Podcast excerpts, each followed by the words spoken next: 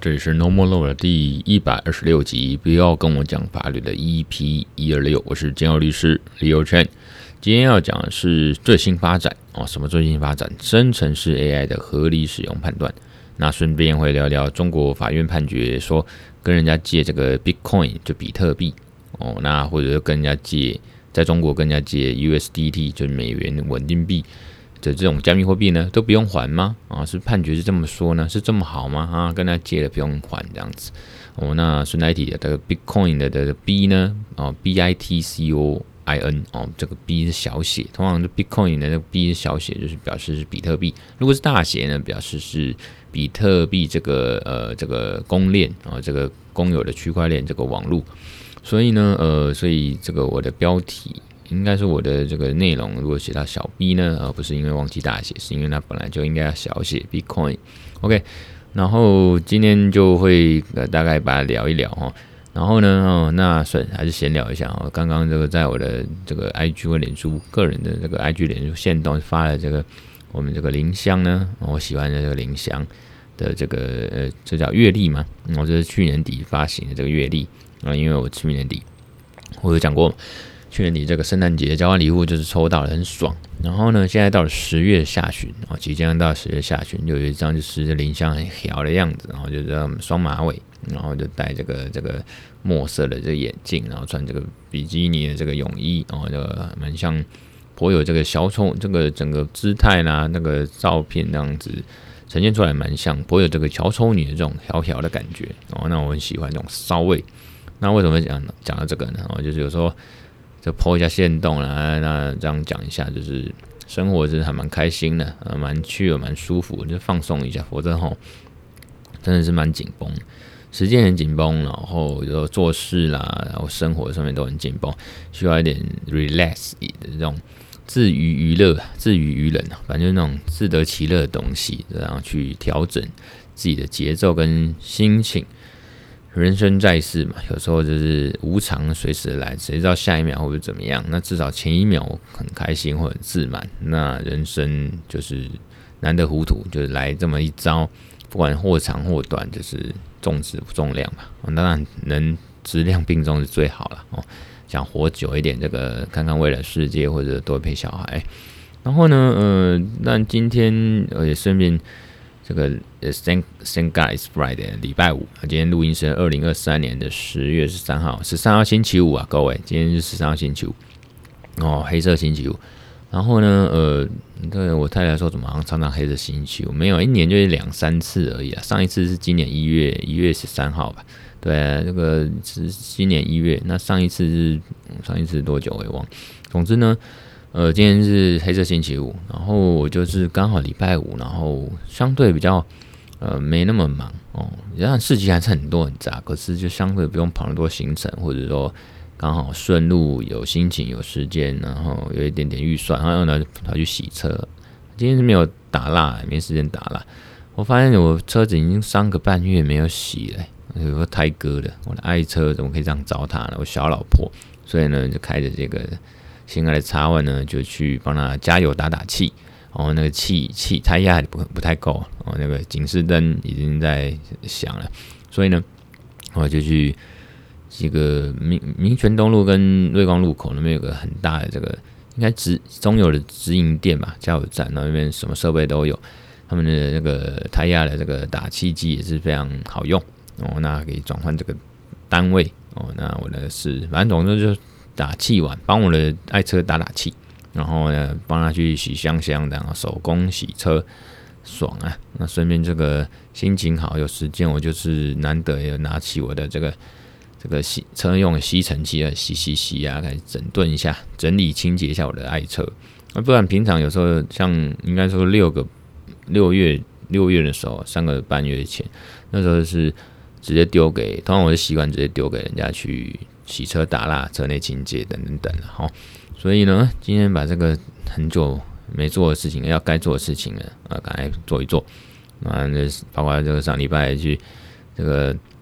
除了就是陪这个太座的过生日外呢，过节外呢，就是这个剪头发啦，那个按摩啦，哦，爽啊！就是有时候是在放松一下，啊，进场维修一下。那门面要顾嘛，心情就会好。OK，那我们一样回归正题哦。刚才在这个录音前也是杂事很多，即使到现在可能讯息还是很多要处理。不过我们还是回归正题哦。今天那个讲这个呃 AI 这个合理使用判断，通常讲合理使用判断就是著作权法嘛哦，尤其是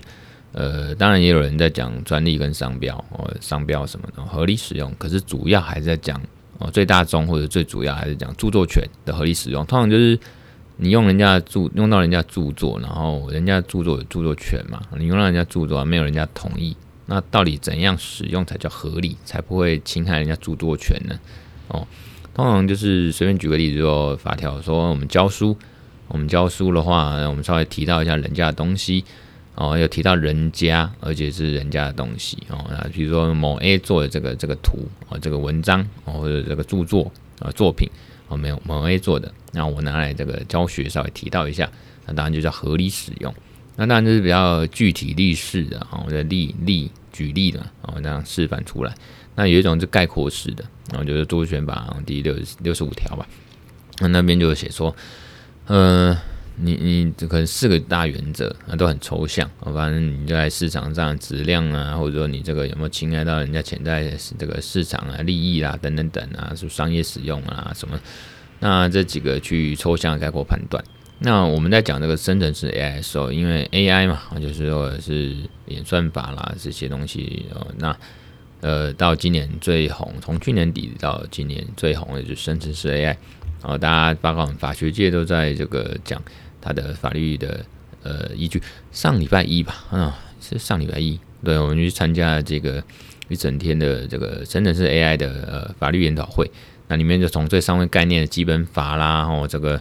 呃伦理架构开始讲，开始好，大概五我记得是五个场次哦。那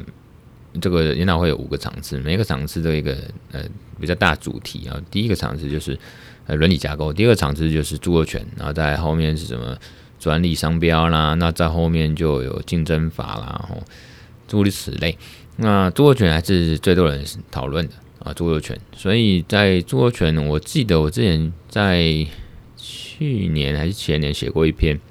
那时候是美国那个 Oracle，呃，那他被这个呃，他去告 Google 嘛，然后也是一个跟 API 有关的这个著作权法的一个官司，那里面就有讲合理使用，那那呃，合理使用就就基于这个，还有以前有个 Compare 哦，Compare 的案子啊，Compare 的案子。然后呢，呃，Compare 的案子是刚刚叫 Compare 了，呃，反正你就记得几个关键词，Oracle 案，然后还有这个呃 Google Search Book 哦，Google 这个图书搜寻的案子，那还有一个就是 Compare，对，C A M B E L L Compare 案，那这几个呢都是在讲合理使用。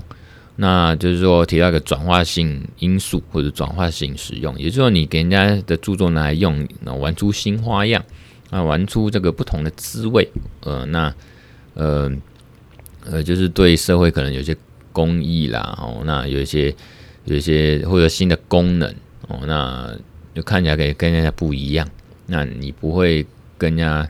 这个有抄袭的问题，也不会有。害到人家，那你这个使用就合理的，就合理使用。那重点是要呃有个转化性的因素哦，你可能做了什么事情，还是在使用上有不一样的东西哦。比如说这个 Google 那个 Book Search 的案子，就是诶，它让我们一般人呢透过这个 Google 的 Book Search，然后它可以去做一些文字片段的试阅哦。那那英文叫 Snippet snap View 哦，就试阅啊，试看阅读。那这个，譬如说，不管关键字是怎么更换了，那可能就会出现三段文字啊，文字的段落。然后呢，呃，我们就搜寻一些关键字，比如说 copyright expert 啊，反正就搜寻中文和、英文，那你就会出现这个著作的，譬如说呃三页啊的的三段啊，第四页、第三十二页、第五十页，那让你试读。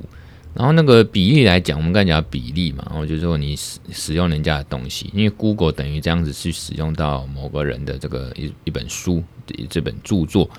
然后用了可能才几页而已哦，三页哦，某三段，那你那本书可能上百页啊，哦，那上千上万段，那这样子比例当然小，而且这种东西你这样转换之后，就是说，哎、欸，你这个功能，Google 这个 Book Search 图书搜寻的功能，就是呃让大家方便去找到这本书或者相关资料，而且他，譬如说我去搜寻，我看到这本书这个著作啊，这个资料是某某人某 A 写的，然后搞不好我看一看之后，我想要去找来，呃，就图书馆借来用。或去买来买来，如果是绝版书，可能要去图书馆找了。如果他还有在卖的话，那可能就是上网去订购，还是说去书店去买实体书。那其实对呃作者而言，原本著作的著作人也是相得益彰，好处多多哦，无后不卖嘛。就是我有点让你看一下，哎，那你有兴趣，你就可以来买，或者你找我的著作，我的人引用我的著作，因为我们像我们写论文，就像。呃，这个文章被引用或者引用人家的，它能见度或者它影响力就会提升嘛，在社会上的那个提升，所以其实这样转化性的使用呢，就会就要说合理使用，就是它在整个呃著作权法的这个公益的平衡跟私人利益的这个平衡呢，是达到一个共识，一个平衡哦。因为著作权法它不是只有保障私人这个著作权，它主要还是保障说，哎，你这样做，你这样转换，你这样没有经过人家同意去。使用人家的著作呢？我这样有没有合理？我这样有合理，就是要达合理，就是我必须有达到一个公益的价值跟利益哦，公共利益。我比如说，就全体的人类，或者说我们网络上使用者，我这样用 Google 去搜寻这个图书资料，发现，诶，这个蛮好用。然后呢，呃，三方都赢嘛，三赢。呃，我网我用户我在搜寻的时候，我可以得到我想要的资讯。哦，跟参考，那都就 Google 而言，它可能哦，法院的判决说，即使它这样子的 Google Book Search 这样运作，这样的商业服务模式是有哦的获利。哦，譬如说它是会有广告嘛，啊，就 Google 最有名的，哦，主要的主流的商商业的模式就是卖广告嘛，哦，有一个广告 banner 出现呐，那无可厚非，没关系，因为人家也是要赚钱嘛，那就不能谈营运，那。Google 赚到钱，然后我使呃网络使用者用户也得到我想要资讯，然后对这个被使用者哦，譬如说我们刚才说某 A 的著作一百页里面有三页，而且有三段被 Google 给截取了，拿去给我们用户来试读试阅哦，试看呐、阅读啊，那这样的情况下，人家搞不好也是会去买这本书，或者对这本书有兴趣或引用。我这本书的资料也是无形的这个累积跟提升这个著作人他的这个 credit，他的这个社会的影响力或者他的经济上的利益，因为搞不好我就想去买嘛，哦，或者甚至像音乐那个类似音乐这种形态的著作呢，那可能就有一些新的授权啊，或者是一些这个版权哦，那订阅等等等。所以其实对像像 YouTube 呢，如果是十几二十年前的老歌，其实 YouTube 不太去抓。你是不是这个侵权使用，没有经过人家同意去用人家音乐？因为对那些老歌而言，或者歌的作呃歌手哦原唱者而言，他们也是希望再次曝光，再次备受瞩目，再次有影响力。所以这个是三赢。那这样子的整个呃这样的技术呢，这种透过这个 Google 的 Book Search 这样的技术，其实是呃一种转化，就是这样的一种新兴技术、新兴的商业模式，是对大家很好的。哦，所以这个案子非常有名。我自己的论文其实当初在台科大 EMBA 写这个 AI 著作权的论文，就有引用到这个判决，甚至呃，应该说这个判决是几乎人人所知道的哦，不能不知道。我哦，就在研究 AI 著作权，一定要知道。那甚至光是这个判决，就有人写了一本论文啊。那这个是必须要知道。所以再来就是呃，讲 Oracle，Oracle 那个呃，去告 Google，那 Google 最后赢了。那再讲 API，那个之前我也写过一篇文章，那我们节目应该也是讲过，其实类似这种转化性因素，然后你知道那个使用上是有这样转化性的使用呢，哦，那那个玩出新滋味，蹦出新滋味，OK，那你就是合理使用，你不会侵权。然后可是到了，嗯、所以所以之前在，尤其今年啊，上一些节目啊，或者说在一些社群被问啊。哦，线上了或者社群或者到一些节目，我就有被问，然后说这个，呃，对现在美国很多人去告刚 Google 这样子，或者 AI 啊，或者 Midjourney 这些所谓生成式 AI 厂商，啊，告他们出侵害著作权有什么意见？那会不会真的呃侵害著作权？那我本来都是以刚才那些呃呃 Google 的 Book Search 案件，或者是 Oracle 告 Google 的案件做合理使用，这应该是啊，最后虽然案子还在进行哦，美国的案子判决还没出来，案子还在进行。那美国马首是瞻嘛，我们包括台湾都会看美国这些案例，我再看我们要怎么样去呃借鉴跟他山之石，当做他山之石可以攻错这样。然后呢，嗯，所以那时候我都是觉得大胆的这个假设跟推论，哦，大胆预测，我觉得应该是没问题啦，啊，就是都合理使用。可是到了最近呢，哦，那刚好也去去研讨会，然后呃，也有这个前辈啊，前辈就是呃，这个陈家军律师，他有分享有，就是在前一阵子这个 AI 或者 c h a p g d 法律研讨会，他有分享这个生成式 AI 的的这个著作权法议题。那他有提到说，这样的今年吧，二零二三年有个美国判决出来，那个是个安迪沃夫 （Andy Wolf Foundation），就是安迪沃沃基金会去告有一个叫 Goldsmith 的一个案件。然后呢，这个让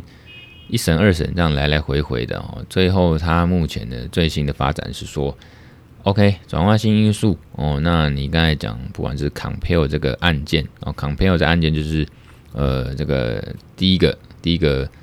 大家在讲，大家在讲这个转化性因素，就 compare 这个案件哦。那后面就 Google Book 嘛，还有这个 Oracle 都在讲转化性因素我们合就符合转化性因素就合理使用。OK，那所以一般我们就觉得啊，好像只要你有玩出新滋味呢，哦，包括甚至是 AI，你有玩出新滋味，好像就合理使用。不过这最新的刚才那个 Anywolf 那个案件，就是说你不仅要转化性使用。哦，你还要对生成式 AI 这种可能，呃，诶，不好意思，我更正一下，应该说，从 Andy Wolf 那个案件，好像它虽然不是呃生成式 AI 来相关，可是它里面有提到说，你转换出转化出来的东西，其实要对社会大众有益，也就是有所谓公共利益，甚至对呃原告，也就是说原本的这个著作人、著作权人，也要有一些益处嘛。不然你就是好像社会不理，你妈给人家使用之后，那好啦，对大家都很好，你有转化性，你有玩出新滋味，那对这个大家都很好。呃，比如说这个整个社会大众，或者是你的商业利益，还是我们用户，可是对这个原本的这个著作人，还有他的著作著作权人，他好像没什么帮助，对他没什么帮助。那他好像有点被利用、被掏空。那他的东西本来是有经济价值或者一些呃著作权保障，结果好像等于很容易没有被掏空了一样。所以这边呃，Any Wolf Foundation 那个案子就说，好像要彰显出来说，你对你对呃嗯，就是回馈权利人啊，你要回馈到那个原告，也是回馈到原本那个著作人哦，原本那个著作权利人，那你要。对他也是有有好处才行哦，那要好处才行，不能说你因为用了新兴科技，包括生成 AI 这样应用，然后呢，你也是复制后就产生出一个结果，那你光光是呃转化性的合理使用有出现呃公共利益的效果，然后也有玩出新滋味，可是你没有去回馈一下这个呃原本著作权人，好像就没办法呃说是合理使用，没办法说是。呃，这个 safe 这样，所以可能还会侵权。所以从这个 Andy Wolf 这个基金会的判例呢，可以看得出来说，现在转化性因素其实它的要件可能还在变动。这个就是我们呃法律，我们判决啊，诉讼常常就是随着这个呃社会的发展啊、经济的发展啊、科技的发展，然后会有不同的解释，它是这种滚动调整哦，所以。常常有人在问我们，我们要我们预测预判，有时候也是我们法律人都很保守的，可能呐、啊，不知道啊，要看呐、啊，哦，这样子。那所以我比较不一样，有时候是用一个大家大胆预测，反正猜中就爽嘛，猜不中就再解释一下呵呵，再把这些东西解释一下，那也没有人会怪我啦。哦，反正像这种东西就是本来就可以去预测，那大家就喜欢预测嘛。所以我们收一下呢，就是说结论就是说。我们最新的这个生成式 AI 的这个合理使用的判断，然后呢，呃，如果从刚才 Andy Wolf Foundation 这个案子来看，啊用在我们生成式 AI 呢，我们可以得到一个可能的发展跟结论，就是 AI 工具的提供者呢，哦，相当程度的跟原告有这个近似的目的跟性质，哦，也就是说你这个 AI 厂商，那你跟这个原告，也就是本来的著作权的权利人，那你们这个内容内容其实是呃作作品的内容其实是很像，哦，性质很像，目的很像，那除非啦，这个我们要去证明说，呃，譬如我们 AI 业者，我们是被告嘛，我们还去证明说，呃。是有利于这个原告，就是原本著作人的事实哦。那要有一个公共利益哦，那而且也有还出新滋味，才符合转化性因素，那才会达到合理使用，我就不会侵害人家著作权啦。那譬如说，呃，AI 这个里面有个是要大量的喂资料嘛，大数据嘛，哦，一些资料喂养，然后大量复制。那我如果我大量复制，然后可是最后出生成出来这个 AI 的结果，结果没有对原原作品或者是原原本著作人哦，原本著作权人他有利益上面的一些回馈，那这样子其实呃也不太能主张转化型的合理使用，也就是可能会侵害人家著作权啦。所以我本来预测这个在美国那个 Stable Stability AI 或者是 Midjourney。啊，或者是这个 Deviant Art 这几个是生成的 AI 的图片嘛，然后他们这个业者被被告。那本来我是呃在今年初的时候是啊看那些 Google Book Search 啦、Oracle 这些案件啊，或 Compare 这些案件讲转化性因素的时候，我就认为说，他只要玩出新滋味呢，那其实呃对，就是符合。转化性因素，然后这成立这合理使用，就不会侵害到原著作的这个著作权。然后从现在这个呃最新的发展啊，那现在都是二零二三年，今年的已经下半年了，已经十月了嘛哈。那从这个呃 Andy Wolf Foundation 的案子来看呢，他还要有点回馈到啊，或者爽到对这个呃原著作权人要有利益的回馈啦，那对他有好处。哦，否则他好像被利用、被掏空一样哦。大家的用户爽，业者爽，赚到钱，然后大家开心，就原著作权人不开心。所以从这个案件来看，这些最近被告的这些 AI 公司可能会有一些影响，跟后续的这个判决可能的发展哦。那当然，我们律师也不是吃素的，也不是省油的灯嘛。所以说，通常我们法律好玩，就是有正反两论。那刚才讲的就是某一种论调。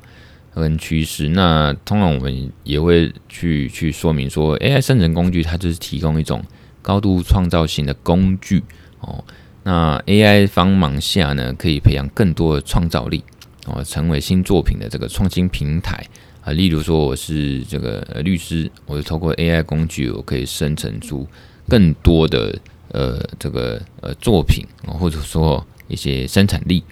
那像我最近就是用 AI 这样人机协作、人机合作哈，那我就先生出了这个呃，嗯，这这是在合法跟合理的情况下，而且不违反这个当事人利益跟隐私机密的情况下，就生出了这个一个范本，就是就是嗯，那叫什么商，问怎么忘记那叫什么啊？遗嘱信托啦，哦，中英文版哦，中英文版。那呃，这个这样呃，文字工作者或者是音乐家，还是说他是呃这个城市设计师哦，那他们也是透过这个 AI 的一些一些个 AI 的工具，然后可以去呃提高他们效率，然后让他们的一些有创造性、原创性的东西更有效率的生出来。哦，那在一些机械式的花时间的嗯重复性的东西，可以去节省时间，然后。呃，这个之前大家有讲过吧，就是你用 AI 工具，重点还是你人脑一些创意、一些思想哦，你要指令介入进去，那这才是这才是王道了。你生出来东西才能用，或者生出来东西才有自己的著作权哦，这样子灵魂。OK，所以从这个论点下面来说，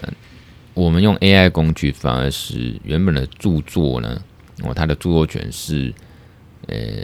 不会被侵害，而且反而被受到保护。也是我们把原本的其他人的著作拿来做机器学习，跟大量的复制呢，哦喂资料这样子，我们认为这个动作应该是被视为是合理使用，因为其实它有一些公益性，那对原本的著作权人或许也没有什么不好嘛。哦，那搞不好更好。这样子从这个角度，其实还是嗯、会比较呃有可以反驳了哈，可以反驳。那所以今天呢，呃，大概就是点到这边，就是生成式 AI 合理使用判断的最近发展，点到这边。那我们接下来顺便来聊聊的，中国法院说跟人家借 Bitcoin 跟 USDT 呢，哎，竟然不用还，这为为什么这么好？我来了解一下。那在今年的大概三月吧，那就这个新闻报道说，中国法官认为这个 Bitcoin 的这个比特币呢，因为不是具有这个他们。中国法定货币的性质，所以你的交易呢，或法律行为的风险自负，所以在结论辩的时候，有人去告，然后呢，呃，原告就败诉了。法官就是认为说，啊，对方就那个被告呢，借了这个三百四十一枚比特币，而不用还，哎，既然这么好哦，那无独有偶，你看这个是这个是今年八月七号的新闻啊，这今年八月七号的新闻，然后呢，到了这个。今年的呃这个十月十三号，也就是这两天的新闻呢，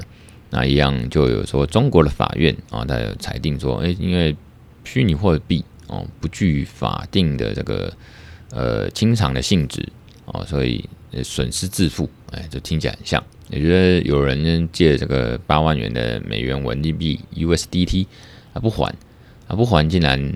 呃竟然就就原告都败诉了，啊被告就胜诉了，呃我借了这个。美元稳定币 USD 不用还啊，八万块，嗯，你说八万乘以三十，就相当于两百四十几万、两百五十万的这个新台币吧。哦，那这个他们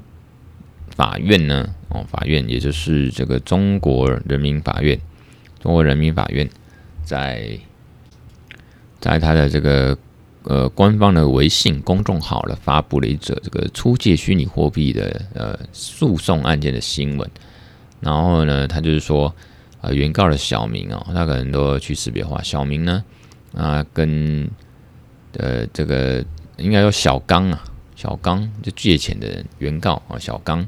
他去，因为他炒他是炒币嘛，哦，他炒这 USDT 的这个炒币，然后呢，他就跟他的好朋友小明，啊，就借了这个 USDT 啊，大概八万块，然后他说跟我跟这些人出站借钱。那小明呢？好啊，小明就把他的人民币呢五十五万元左右，然后就换成这个八万元的美元稳定币 USDT，然后就交付了这个 USDT，就是所谓的泰达币啊，美元稳定币。小明呢就直接把这个 USDT 交给了小刚啊，当然那个都是虚拟的嘛，钱包来转来转去，加密钱包转来转去，不是真的的钱这样子拿给你，或者有一个币叫长的硬币叫做 USDT，不是啊？哦，那总之。呃呃，这个后来当然就是小明哦，他要去就是状告法院嘛，哦，就说跟法院说，哎，我要这个小刚哦，告小刚，而且叫小刚还我这个八万元的泰拉币，结果这个当然就输了。那理由是说，法院审理的最后的判决理由是说，因为你小明呢，呃，你没法证明这个 USDT 是我们中国呢啊依法公开发行的货币。不是法法定货币，不是人像人民币那种法定货币，你不具有法偿性啊，没有这个法定清偿的性质跟效果，所以你告了这个东西，你就是败诉哦。何况哦，这个人民那这个中国法院他说，呃，这个东西是非法公开融资的东西哦，非法东西。所以呢，非法东西呢，当然就你自己自负风险，或者你用非法东西交易呢，你本来就不受法律保障。他的意思就是这样子。那比特币那边其实也是这样被看待，目前在中国是这样子。那一审被被驳回原告诉讼，上诉二审，二审一样维持原判，也是驳回他上诉。然后，那总之他就是法官认为说，中国的司法呢，目前就是。认为说虚拟货币的这些业务活动属于非法金融的活动啊，就是不是合法东西。那包括比特币、泰币啊、泰拉币啦，那都不是我们的法定货币，无法作为这个货币在市场上流通使用并非法定货币，不具有法偿性。那甚至还说了，虚拟货币这些是非法金融活动，损害国家金融秩序、金融安全和社会公共利益，一律严格禁止啊！他认为这些都是违反呃违背公序良俗啊，所以呢，就是公共秩序、善良风俗哦都违反。所以呢，相关的民事法律行为是无效的。那你自己有损引发的损失，你自己承担哦。他的定调就是这样子。那当然，每个国家的法律对于这个呃加密货币或虚拟货币的这个法律定性，其实都不一定了哦。那像台湾这边也也没有说一定有一个确定的标准。不过，呃，比较特别是有两点，我先讲出来，像。中国那边有个检察官哦，诚信检察官，他就有说嘛，他就是比较呃认为说，虽然民法、刑法，中国民法、刑法，他们认为这些，然后在案例上面都认为虚拟货币不是有财产或财物的性质，可是他认为说，它还是有价值性哦，是经济价值或者是它是财产价值，呃，财产权。哦，他所以他这个诚信检察官认为说，在这个数位时代呢，他把虚拟货币解释为哦，他引用这个刑法上面一个财物呢，还是在呃中国的法律跟国民法律情感里面呃这种呃想象或者是设定啊，不违反这个法秩序统一性，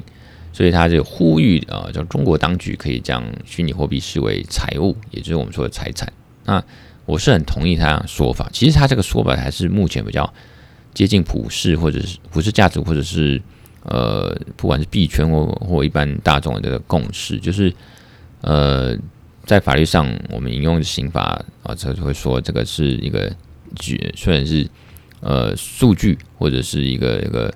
呃这个虚拟的这个东西，可是它是有经济价值性，它是有财产权哦，它有财产权。那从这个面向来呢，呃，来看呢，我就个人有几个几点要提出来，呃，来来讲。第一个当然说，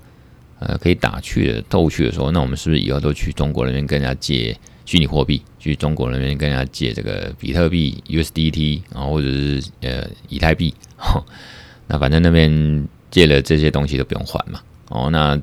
借这东西有时候就是不管我在。当然是他中国法院这样判，如果跑来台湾法院判，还是其他国家法院判，可能就还是要还。可在中国那边法院，如果呃这个承承这个管辖，然后诉讼的话呢，其实可能目前以这个趋势来看，真的不用还。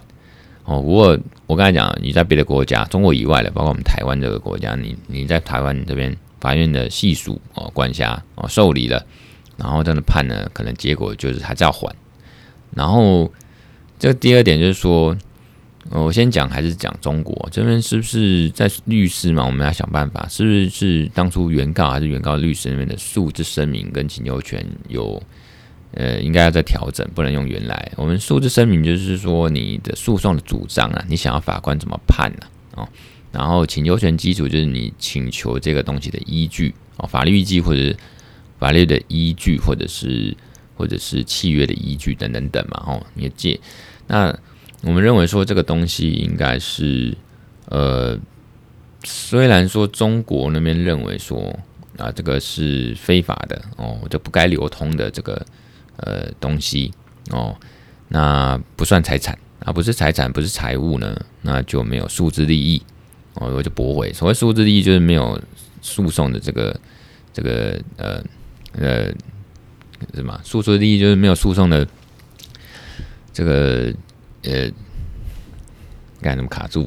就是诉讼的必要啦，就是你做这事情有没有必要？哦，你来告有没有必要？哦，有必要，因为我有利益啊，我有利益可言，我要追求我的利益哦。啊，你没有这个必要啊，哦，你们就没有诉之利益，所以我就驳回你。那他可能他起诉了，当初原告或原告律师起诉了，是说你要还我钱，可是这所谓的钱，他就。啊，就不是法定货币嘛，像我们的新台币啊，中国人民人民币啊，不是法定货币，不是钱。那你讲钱说，好、哦，那我比特币它是钱吗？哦，还是它是法定货币嘛？当然不是法定货币哦。即使是台湾或者是美国，它也不是这些虚拟货币、加密货币，包括比特币的，也不是所谓的在法上性质定型，它也不是所谓法定货币。国家也没承认它，唯一有承认比特币是法定货币的就是。呃那个萨尔瓦多这个国家，我记得还有这个中非的一个共和国吧，还是中非的共和国。那总之这是一两个国家，他们就承认啊，比特币是法定货币。那总之它也不是所谓的钱，不是法定货币，所以你说要去请求来返还哦，类似我们台湾这个民法的请求这个呃返还这个金钱借贷啊，那个所谓钱法定货币。那即使说我借这个呃人民呃那个美元、日元哦，或者这些所谓的外币哦，不是我们这个本国你的。货币，那外币，那因为它还是被承认是财产、财物，要经济价值，然后要合法的东西，所以你请求返还，像我们实务上一定是常见的可行，就是我请求返还，或请求赔偿，他要给我这个美金啊多少钱啊美金，然后它就是一种财产。哦，那虽然它不是我们本国的法定货币，可是它是他国的法定货币，它有流通性，它再有经济价值，它是财产。哦，是那当然有财产权，那财产权受害人当然可以去告民事刑事。那这个是不过在中国目前这个民事法律体系，甚至刑法法律体系的通说呢，跟实务的觉得说，呃，加密货币啊、比特币这些东西呢，呃，不仅是非法的啊，法所不容许啊，那他甚至也呃，他就不是不承认他有财产啊，他不承认他是财产哦，那不承认的财物。哦，那甚至所以当然就没有什么财产权、物权等等等。OK，那我要讲说，如果我是中国这个当事人，这个原告律师呢，我应该还是要想对想办法去选对这个请求权的依据，去说服法官啊。譬如说，比特币是物嘛，我们认为它是一个物，它不是一个实体的物，它是一个虚拟的数位的物。可是我们还是主张说，比如说以王德健大法官的见解，我们认为说它只有所有权。那它既然是商品啊，不管它数位的商品，还是说它是数位这种呃这个电池记录哦，数位的这种哦，我们俗称数位黄金，那我们还是可以请求返还这样的特定物。所以你是要用，是不是就类似我们台湾的民法七六其实返还一个所有物啊，所有权所有物这样子？那或者说我们用呃不当得利哦，民法台湾的或者民法一七九不当得利。你对方没有法律上的原因，你应该要还我还回我我这个东西。那纵使像呃中国或者台湾可能在民法不当得利都有说不法的原因持有这个东西，那因为他们是讲说不法原因，这个持有这个比特币好像是不法的、非法的哦，中国法律不容许的。那这个东西原则上不能请求返还，可是嗯，它有例外规定，如果这个不法原因是在对方，因为是对方。去炒币嘛？对方违反金融秩序，中国的金融秩序去炒币，违法是他，我没有违法，我只是借他这个东西，借他这个 USDT，我借他这个加密货币，那我请求依照这个民法不当得利去请求返还比特币或者是 USDT，应应该可行。那后来这不然就是除了刚才呃，像我们台湾七六七民法七六七请求返还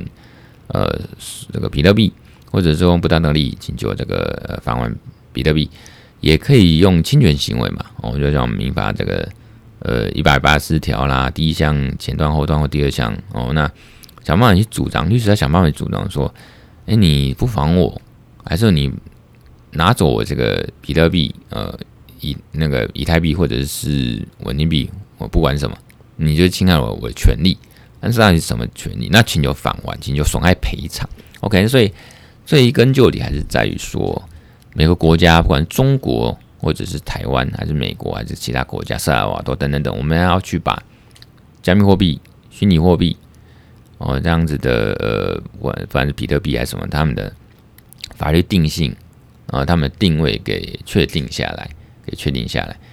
那像比特币都已经问世超过十四年了嘛，超过十四年啊，到现在大家对它在民法、民事法体系的定性还有争论。哦，那就争论。其实，其实还是简单说，就是把比特币视为是财产的一种了。那也是合法，它也没什么违法的嘛。哦，那呃，这样子还是可以接下来去讨论啊，比特币是不是法律上的物啊？那这个监管角度的话，像我们台湾金管会、央行就把它定性为数位商品啦。然后像反洗钱、反洗钱的话呢，然后可能就把它叫做虚拟通货。刑法就是叫把它叫电子记录。那总之，它就是有经济价值的财产，然后它是应该受到我们财产法益保护的客体。所以，我们用民法通说来看，就是你只要能被人力所支配，有独立性，能满足人类社会生活需要的有体物，这边的有体物，呃，有体物还有这个自然力，那那就是法律上的物啊，包括固体、气体、液体、电气、其他自然力，只要我们能控制的。足以成为生活资料的都是物哦，那个是民法的权威大师哦，前大法官王泽建，那他的那个书里面，他的定义不限于有体物，所以比特币它就是物嘛，它是一种我们可以控制的自然力，或者是可以控制的这个呃数位的资料。那比特有没有所有权呢？其实通说对于物是说，你能全面概括支配的，就是所有权，这样的权利就是所有权。比特币特性就是说，我们 hold 着这样的，我们持有这样的比特币，那对这样的物有所有权，也就是采取物权说啦。哦，比特币你就是一个物，那你有物权，你有对它有所有权哦。那王子健也针对呃这样所有权概念，叫做不应该用法令去限制，然后你这样才能避免限缩我们司法领域的空间嘛。至于是不是要修法是？或者是呃订立专法去设定说数据财产权、物体财产权，这个这之后再说都行啦，啊都行。所以事实上中国他们是不是也是自打脸？他们中国那边其实早就把数据财产权纳入了民法通则的总则的一百二十七条那边的一个规定。他说法律对数据或网络虚拟财产保护有规定的，依照其规定。哦，但所以简单说呢，比特币啊，或者是美元稳定币啊。呃，这个些东西当然都是呃有经济价值的一种财产哦。那呃，从新法概念来看，它虽然是一些呃数字哦、数位 （digital） 或者是一些可以计算的这种呃电池记录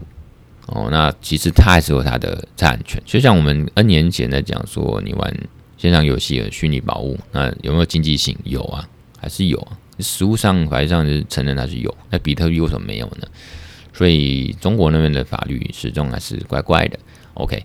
那所以这个大概就是我做一些呃分析跟评论，供大家参考喽，好吧？那今天大家就讲到这边哦。那今天 No More Law 就这样子先拜拜。啊，如果你觉得这个交易率是不错，或者是呃想要这个呃鼓励的话，你也可以留言哦。然后呢，呃，如果呢。呃，你反正你可以帮我分享、按赞，或者开启小铃铛，还是什么都都可以了哦。那有案子也引荐一下。那今天有律师 No More 今天到此为止，好，拜拜，我们下次见，拜拜。